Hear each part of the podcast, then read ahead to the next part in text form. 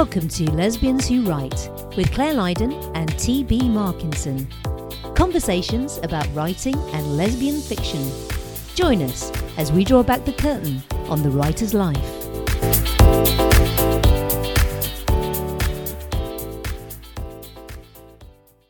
Hello and welcome to episode 137 of Lesbians Who Write. This week's topic is hidden costs to self-publishing.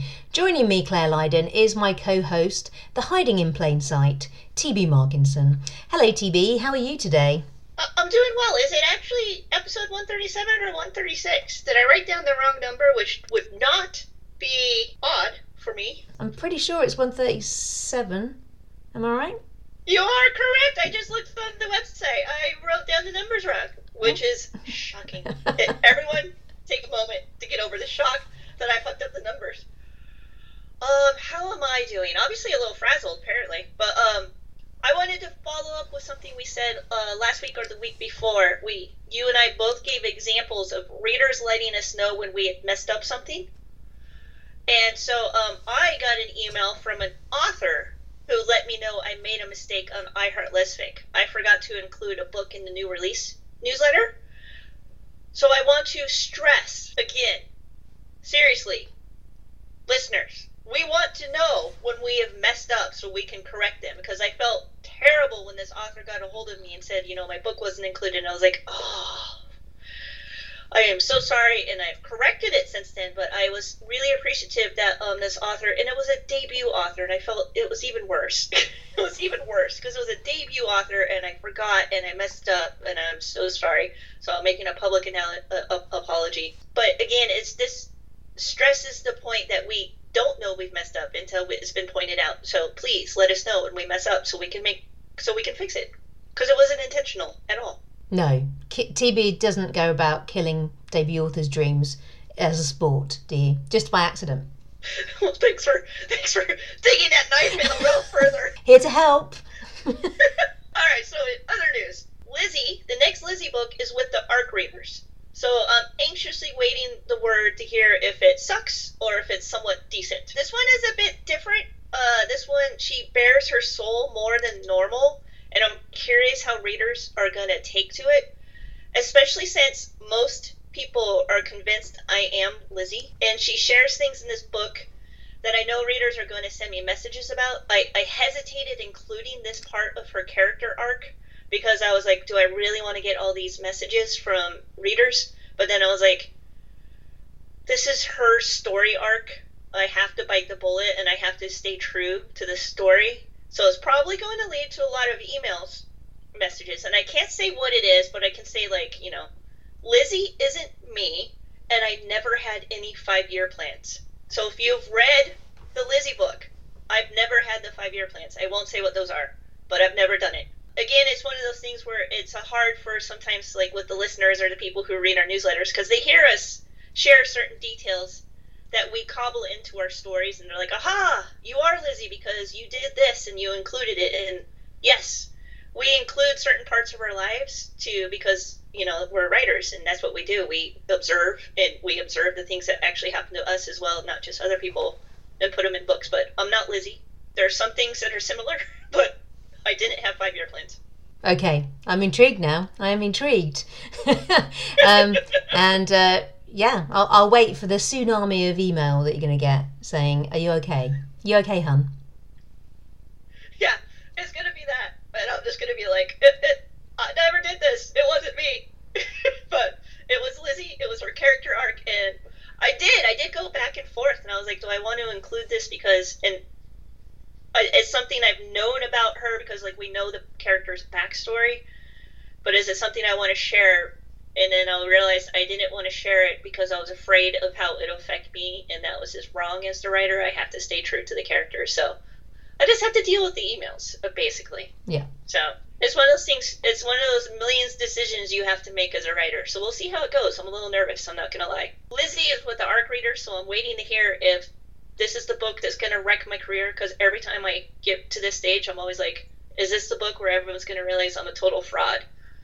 And that I should stop doing this, or do I get a reprieve until the next one?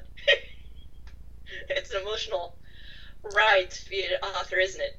It is. I'm crossing my fingers for the reprieve. But yeah. It would make this podcast hard. I think I was talking to another author about this recently, Sasha Black, who I think you remember meeting at London Book Fair a while ago. And Sasha is now quite an authority in the self-publishing space. She was one of the judges for this year's Kindle Storyteller Awards. But I was chatting with her recently about the ups and downs of this career and how you never know how a book's going to do and how you always think that this is the one that's going to find you out. So, yeah, it happens across all genres, all spectrums. I know it's not a singular feeling, but man, it sucks when you're going through it. Like, you can, like, when you're having a beer with someone at the pub, you're like, oh yeah, but when you're actually going through it, you're like, oh, this sucks. It sucks waiting for the first news to see how a story's going to land. But in non-writing news, in fun news, last weekend we had absolutely lovely weather. Lovely. After all the rain and humidity of the summer, we're having a beautiful autumn. So I hopped into Pepper and went for a drive on back roads in Massachusetts. I wish I could tell you where I was, because I think you would like to do this drive, but I have no idea where I was. I just gave a destination, and luckily Nigel, who is what I call my GPS chap. So when I moved back to the US, I had an iPhone. And when I bought my U.S. iPhone, I paired my U.K. iPhone with my U.S. iPhone to get all my, you know, my contacts over and all my apps and everything. So my U.S. iPhone is absolutely convinced I'm British. So everything, like, the weather is, like, I had to, like, change it so it wasn't in Celsius. But the GPS, which I really enjoy, is a British man who gives me directions, and I just find it very lovely. And he's actually more polite. He's like, please follow, like, the signs to your destination. Like, he's always really polite. So so Nigel took me on this really lovely road, back roads. The colors on the trees were, like, exploding. I found a radio station that only played Christmas music.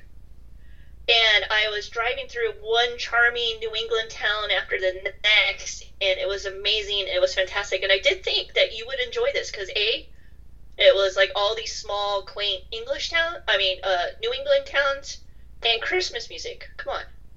What's not to love about that? I think I would have loved it. So, you know, if I was closer, I would have hopped in Pepper with you and had my earlobes caressed by Nigel. Sounds a bit wrong, doesn't it? Yes. It is. It is funny. Like, when a friend gets in the car and, like, when I have to use the GPS, they're like, why is he British? But it's this one thing I brought home with me. Yeah. I brought Nigel. Yeah, so that's been my week. How about you? Not every lesbian brings a Nigel, but well done. Well done for listening to Christmas music and going on a drive with Nigel. Over here, so work-wise, I am still hammering out. Well, I keep thinking I've got everything sorted and then I'm not sure, but I'm making myself write. And I think everything I'm writing is terrible, but I'm making myself do it, and we'll see where things go. I am still working at my co-working space. My work time has been a bit fractured and compromised over the last 2 weeks because I've been having to do a bit more parental care, and there's been a few sort of family medical emergencies going on in the background, so I haven't had as much time to write or do anything over the last 2 weeks. But that's okay, that's how life goes sometimes. And so I'm just happy that, you know, I got out Change of Heart before the year was up. That's out there doing its thing, and I am going to really try and get a book written, for at least first drafted, before Christmas. But that's the plan, but I'm not holding myself to any deadlines because life is quite fractured at the moment, so that's just how it is sometimes. Audiobook news. Big London Dreams is out. Yay! It came out, I think, within like 2.5 weeks of submitting it to Audible, so that's really good. And it is also wide on all the platforms. So yeah, wherever you buy or stream your audio, you should be able to get a hold of that. I still no progress on the Change of Heart audiobook. I haven't really done much about it because of all the reasons I've already outlined. So, but I'm thinking, because normally I just get my audiobooks done outside of the ACX or Audible network and then just upload it to Audible. I don't do it via ACX anymore. I don't know. I don't want to do anything through ACX. I want to use them as a distributor, and that's it. And it's worked fine for me thus far, but I think I might have to go via ACX this time around just to get a narrator for Change of Heart that can do a Scottish accent. So yeah, it's on my list of things to do. Also, I heard today that Spotify has bought Findaway Voices, or Findaway, which Findaway is the parent company to Findaway Voices, who I go through to distribute my audiobooks wide. So I thought that was interesting, actually, because, you know, that's a whole other avenue that maybe Spotify is going to increase the spotlight on audiobooks. And if all our audiobooks are wide ones are then on Spotify, it could really be another sort of growing revenue stream. So that's interesting. What's going to happen to Will from Findaway Voices? Well, apparently they have taken on all the staff from Findaway, because I was worried too. Because so Will, yeah, Will's still there. Yeah. Fingers crossed. I should email him, shouldn't I? Because we were worried, because we met Will, didn't we, like 2 or 3 years ago at the London Book Fair, and he's lovely, and we had drinks and coffee with him, and he sent us Findaway Voices socks, and you know, but we've got a hotline to Will, and I did think, I hope Will's still got a job. Yeah, I did not get the socks, but I have met him, and he's a lovely guy, and I don't want anyone to lose their job. So I hope Will landed at Spotify. If you're listening, I hope he's landed on his feet. Yeah, if you're listening to Lesbians Who Write, Will, let us know. Yes. Yes. Yes. Of course he would be. Also today, I've been at the post office. Now, every time I do a new release, I offer signed copies. And signed copies are a tricky one, right? Because you're never quite sure what to charge. If you're an author, let me know what you charge, because it's like the price of postage goes up all the time, it seems to me. I want to make the signed copies a decent enough sort of revenue stream for me, but I don't want to make it so that readers are ripped off. But then also, as my wife pointed out, signed copies are a bit more special, so maybe readers would be happy to pay slightly more. I don't know, it's a tricky one, isn't it? But what I realised, I think, this time round is that all the postage has gone up, so I really ripped myself off rather than the readers. So it's probably I don't want anybody to be ripped off, me included. I haven't been doing as many signed copies here because our post office system is in disarray. So I usually do the signed copies for giveaways, and so I was trying to send the entire set of Lizzie books to 3 winners.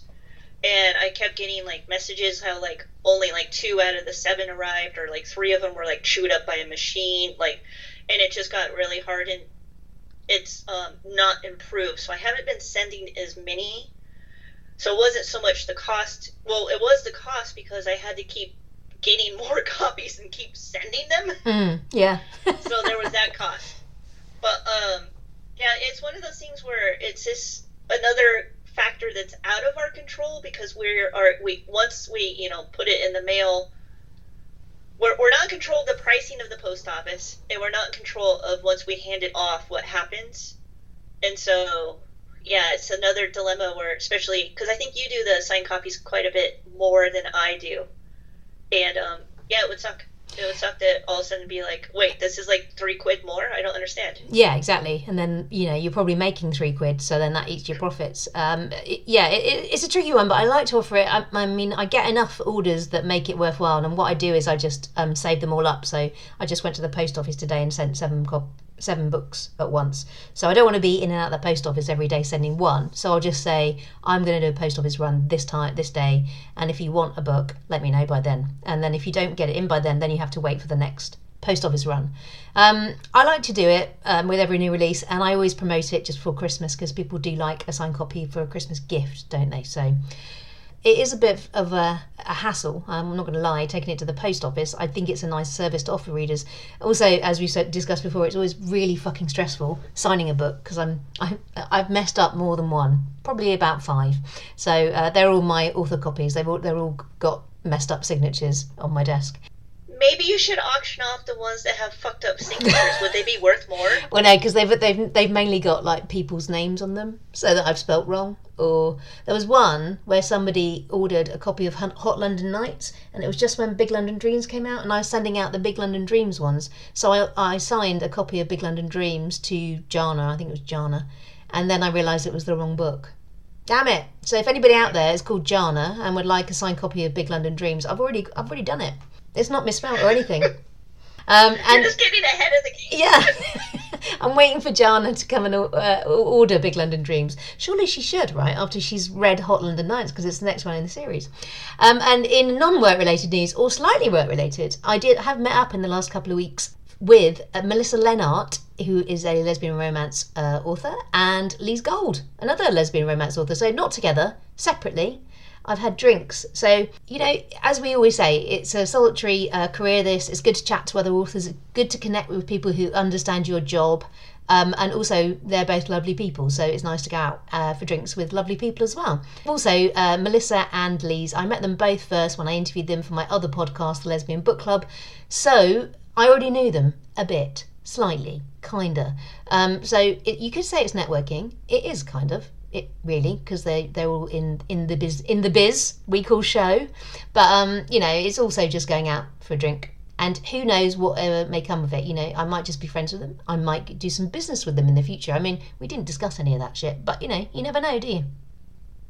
You never know. I mean, we started out being drinking buddies, and now look at us. Look at us now. Running at like the top 10 podcasts, because Will is now with Spotify and he's going to blast lesbians who write. Oh my God, yes. I'm going to message Will. Will, can you get in touch with Daniel Eck and get him to get lesbians who write on the front page of Spotify, please? Thanks. Thanks, Will. And some new socks wouldn't go amiss. Right, comments. What you got, comment monitor?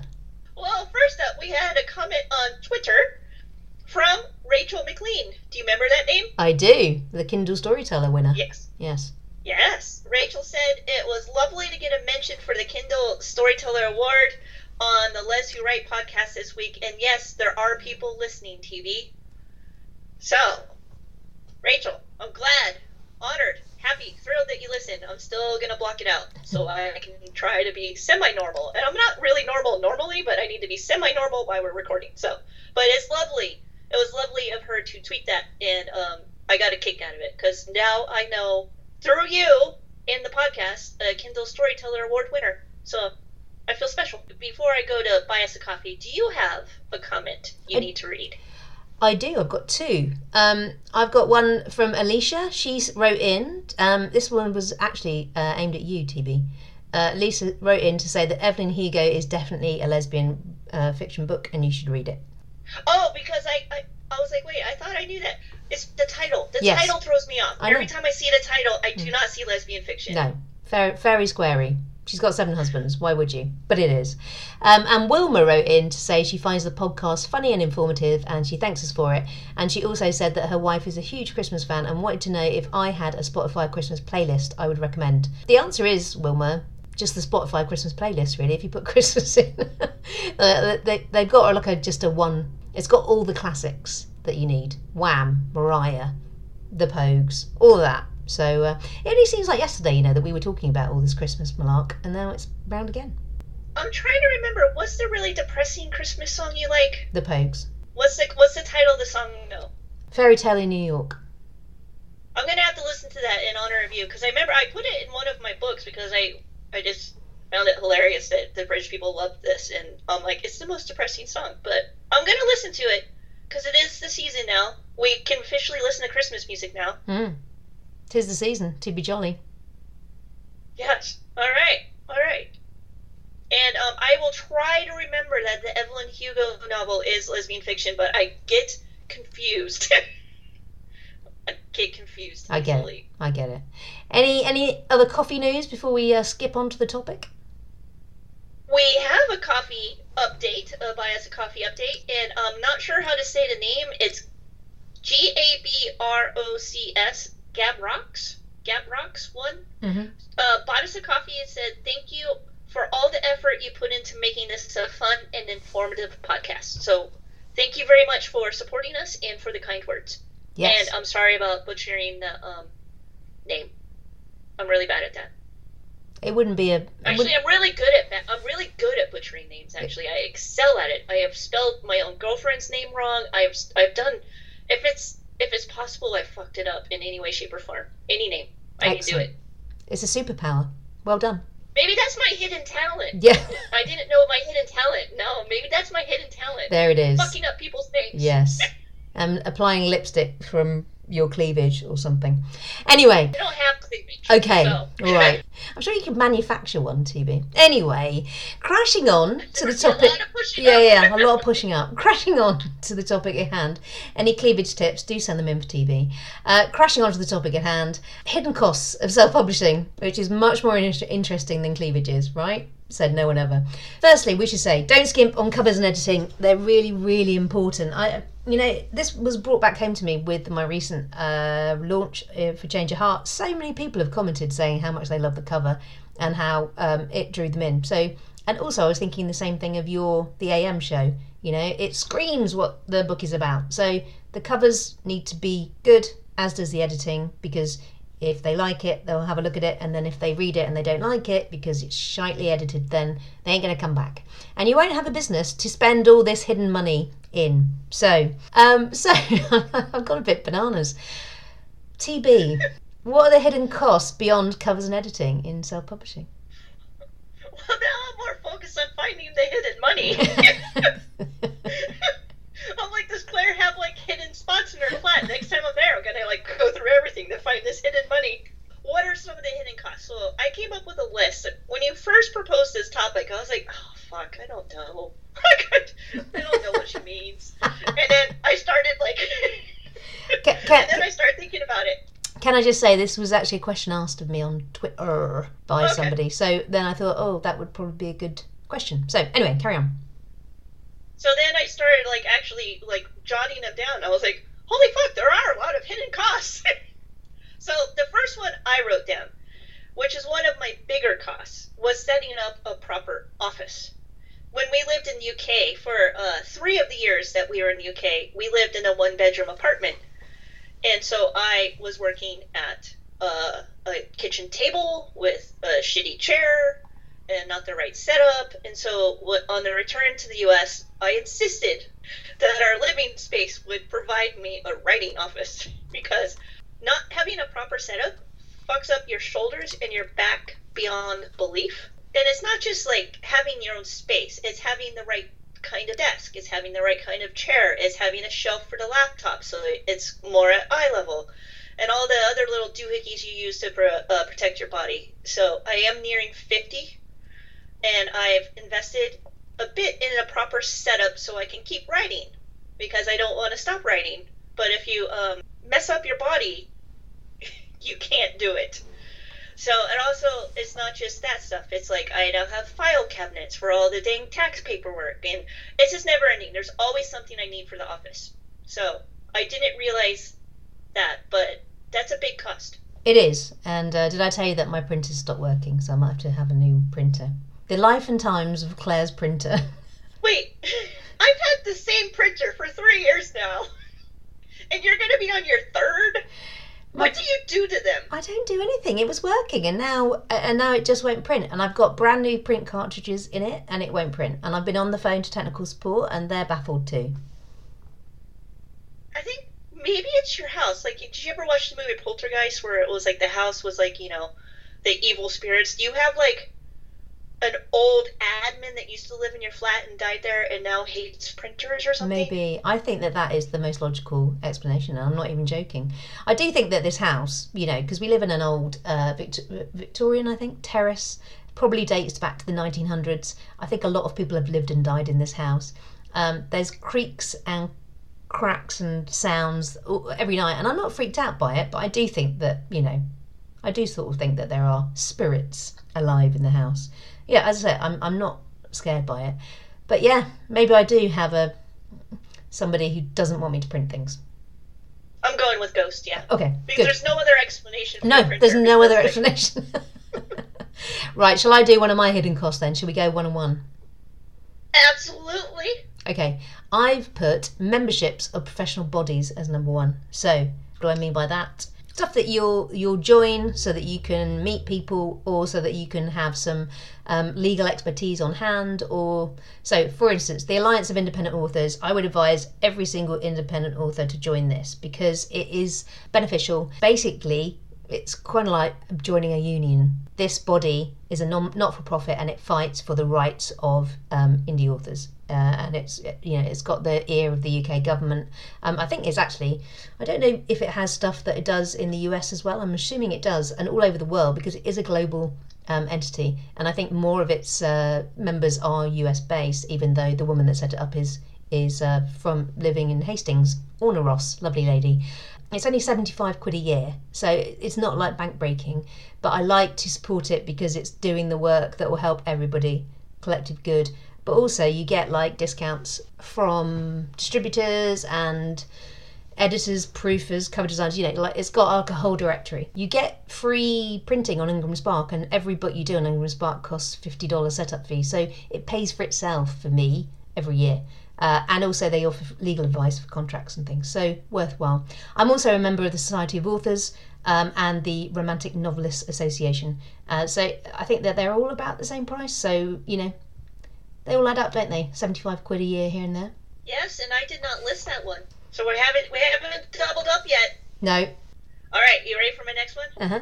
Another cost that I didn't realize I would have, but I do have, is my massagers. Some might think I'm pampering myself, but I pay someone to torture me to have a professional massage and to work out my shoulders and my back. And it's 50 minutes of hell. I don't enjoy them, but it's something that in the long run does help me immensely. And I'm also looking to add a chiropractor to this routine, because I used to have one years ago, but he is since retired, and I need to find a new one. But it's another hidden cost for trying to keep my body in shape so I can hunch over the laptop and continue pecking away at the keyboard. And I will also have that cost, but I forgot to list it, so well done. All right, we're still good. Yeah, massage, physio, it's all part of it. So the next one I've got is subscription services that aid your publishing business. So I have three examples here that I pay a yearly fee for. Book Funnel, which is a ebook distribution company that will ensure that your book gets to readers, and readers can download it, and they will do the customer support for them, so you don't have to do it. So it's a huge bonus having this service. It wasn't around when we started, and trying to help readers download an ebook onto their device was a huge headache. So Book Funnel, I think it only costs like about £50 a year. It's so worth it, worth its weight in gold. The other two things that I subscribe to is BookBrush and PicMonkey. They're both graphic software. BookBrush is book publishing base. PicMonkey is just a general one, but I think those two together cost about £200 a year. I have those. I don't have PicMonkey, but I have BookBrush and Book Funnel. Well, I guess Scrivener and Bella aren't actually yearly, are they? They're like a one-time fee, aren't they? They're one-off, yeah. But again, something I didn't list. Oh, I did sort of list that one. I listed, can I go to my one that's kind of similar to that? Yep. I wrote all the expenses for running the websites, like my author website, iHeartLesFic, and Lesbians Who Write. And the one I mentioned was the because this is a podcast, we need what is called a podcast host, and that's so we can get the podcast and all the different streaming services. So it gets on the Spotify. Hi, Will. It gets on the Podbean, and it gets onto what are they called now? Apple Podcasts. It's not iTunes anymore. It's Apple, stuff like that. So we pay like $20 a month for that, and that's how you guys are listening to us. However, whatever service you're using, this is our podcast host gets it there so you can hear us. So it's one of those fees where, again, well, especially when we started, I don't know if I was into podcasting yet. Like, I don't know if I was following podcasts then. When did podcasts really take off? Probably they started getting popular around 2015. Yeah, so yeah, that wasn't a thing. It wasn't on my radar at all because I started publishing in 2013. So yeah, but it's one of those hidden fees where, like, and they take it out on, is it Blueberry that takes it out every 25th, including Christmas? And I'm like, seriously? Christmas? Happy Christmas. You're sending me the receipt? Happy Christmas. Yes, I had that one down. So obviously, I think you combine two. So yeah, podcasting fees. We've got we have to do our website, we have to do the hosting, and then we have to do getting it out to all the sites. So all these things cost money, and also upkeeping your own website, domain name, URL charge, and then anything you have to pay your website design company. I don't know if you do your own, but I employ a website design company, so every time I want to change something, I have to pay them for it. So that can be as much, I had a big redesign about 2 or 3 years ago, which cost me about £1,000, and then probably ongoing, maybe it costs £100-150 a year, but it all adds up, doesn't it? And then, as you said, the publishing software. So we're talking about the subscription software, which is BookBrush, PicMonkey, Book Funnel. You might use Canva. Then there's the publishing software, which is a one-off fee. So Vellum is a formatting software, again, worth its weight in gold. It's about £200. I don't know what it is in dollars. You've got Scrivener, which is a one-off cost of £30, and that is incredibly cheap. And then you've got Word, because everyone will still need Word even if you use Scrivener, which you can get as a license or a one-off fee. Another hidden cost, which is something I didn't realize I would do, because this is also something I didn't think I would find very interesting, but I spend more than I ever thought I would on business books. I didn't know how much I would really enjoy learning about how to run a business.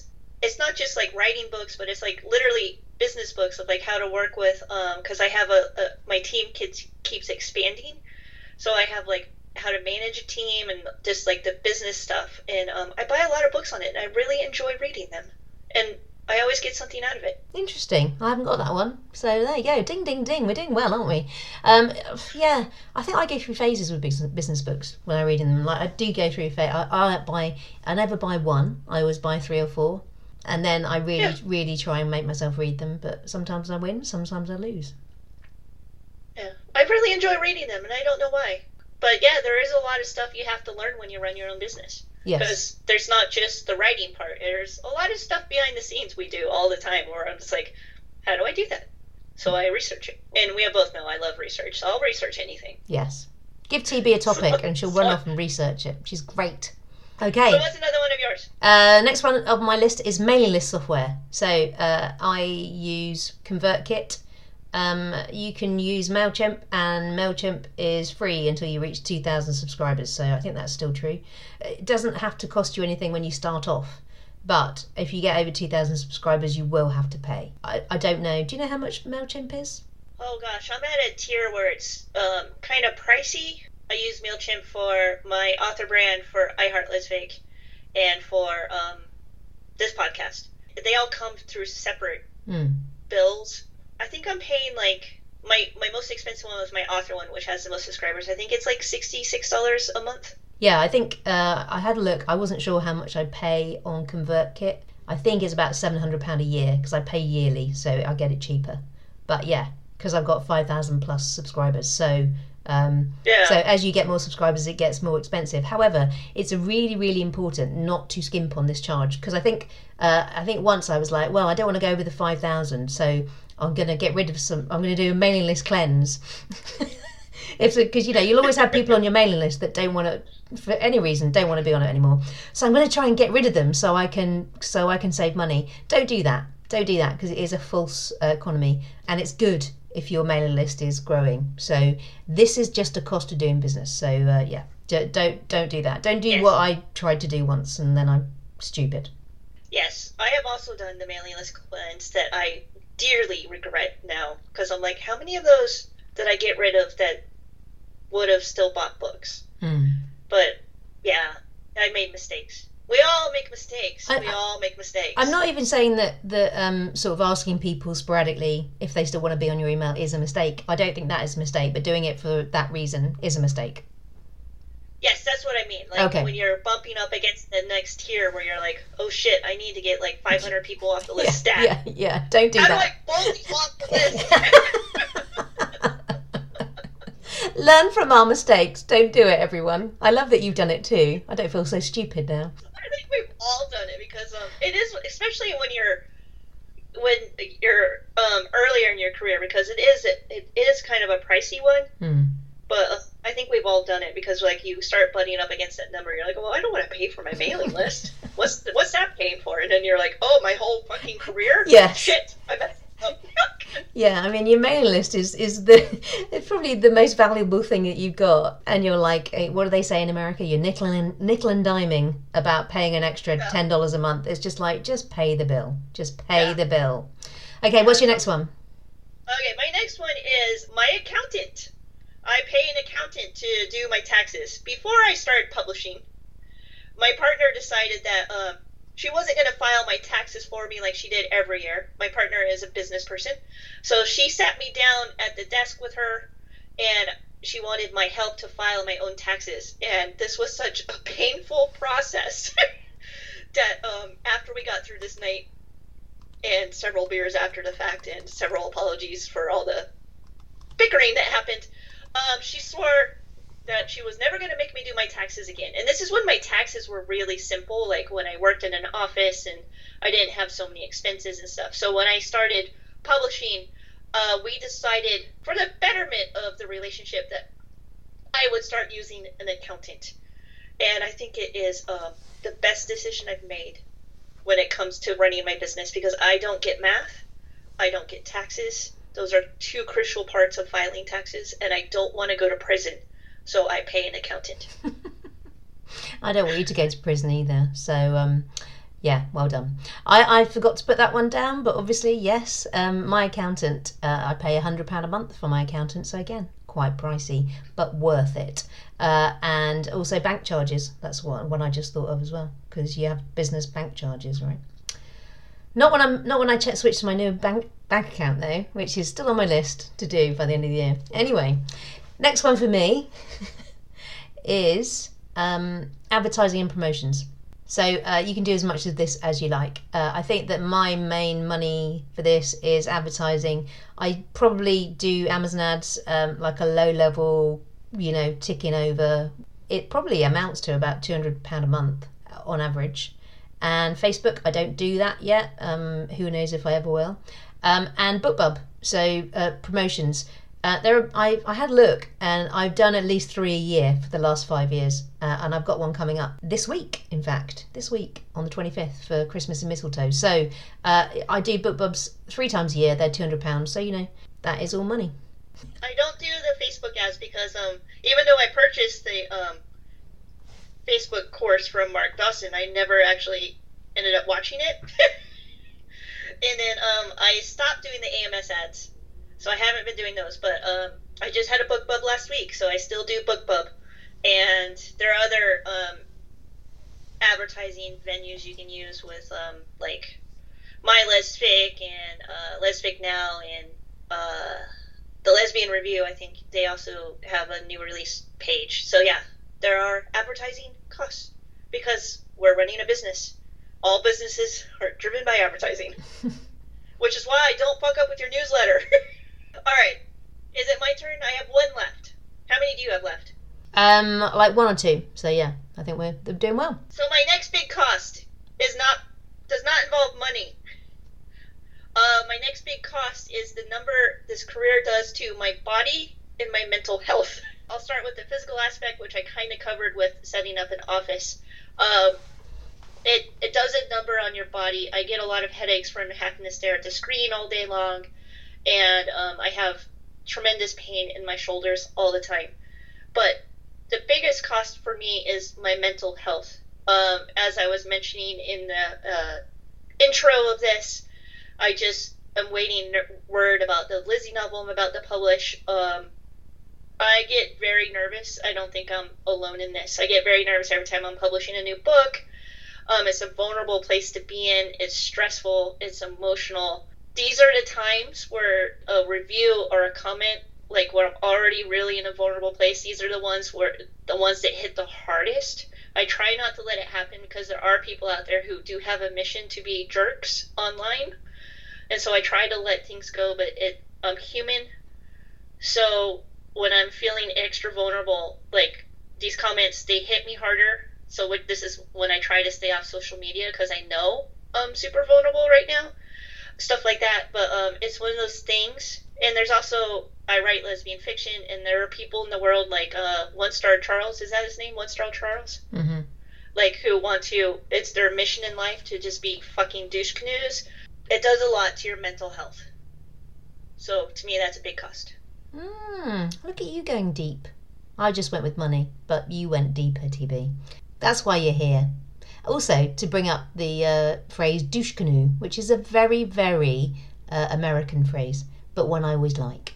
So thanks. Yes, I actually crammed it into the AM, well, I didn't cram it in, but I used it in the AM show because the first time I heard it was on an airplane. And so I had Dakota say it when she's on an airplane because I just thought it was hilarious because, you know, they're like when you land in the plane and then there's those people who spring up out of their chairs instantly. They like to be the first ones off the plane, even though like there's a system. It would be more orderly if we all waited our turn and did it right. And she was like, fucking douche canoes. And I was like, I like her. Yeah. I'm going to steal this phrase. Excellent. Yes. Good final point from you there. It does do a number on your mental health, but it's something you have to try and work with, dance with. Learn when you are the most vulnerable and avoid social media at that time. Yes. That is what's helped me a lot. Yes, good tip. Final one for me is, I guess recently, I did have somebody helping me with my social media, so that was a cost. I don't have that anymore. I guess, you know, I kind of have costs that I'm willing to write off to see if things will work. So that cost is now being taken up by my co-work space. So I'm willing to pay as £150 a month. I'm willing to pay that and then see if is it worth it. So, but again, it's just another one, isn't it? The final one I have two more. I'll just go over them quickly. The final one is audiobook narration. I pay for that up front. And so that can be up to £2,000 a project, which is a sizable chunk of money. And bookseller fees. This is a big one that people forget.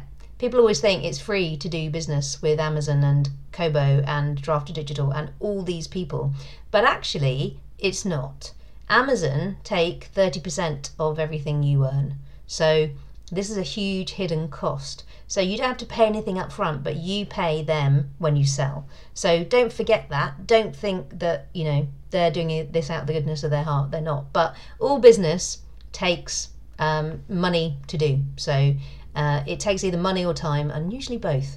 So that's just another hidden cost that people don't really think about, but it's there. It is there. And also Amazon, they hold on to your money for 60 days, which kind of sucks. Yeah. Yeah.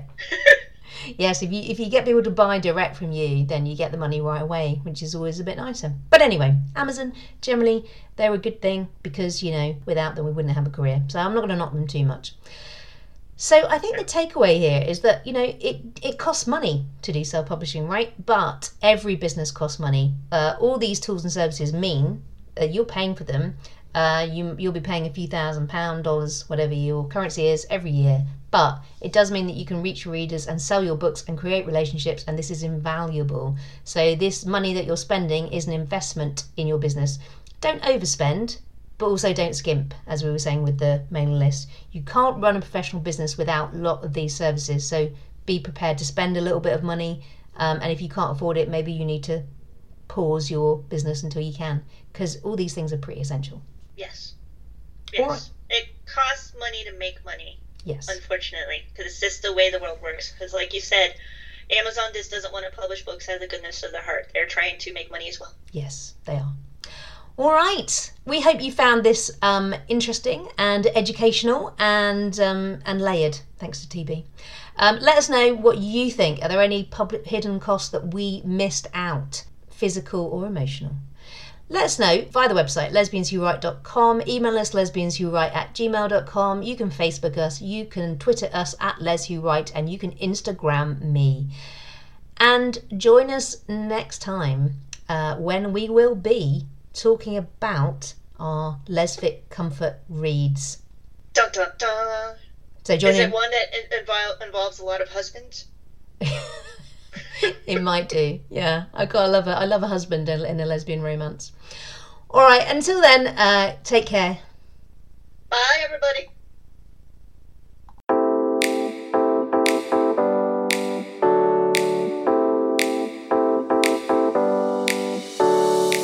Thanks for listening to Lesbians Who Write.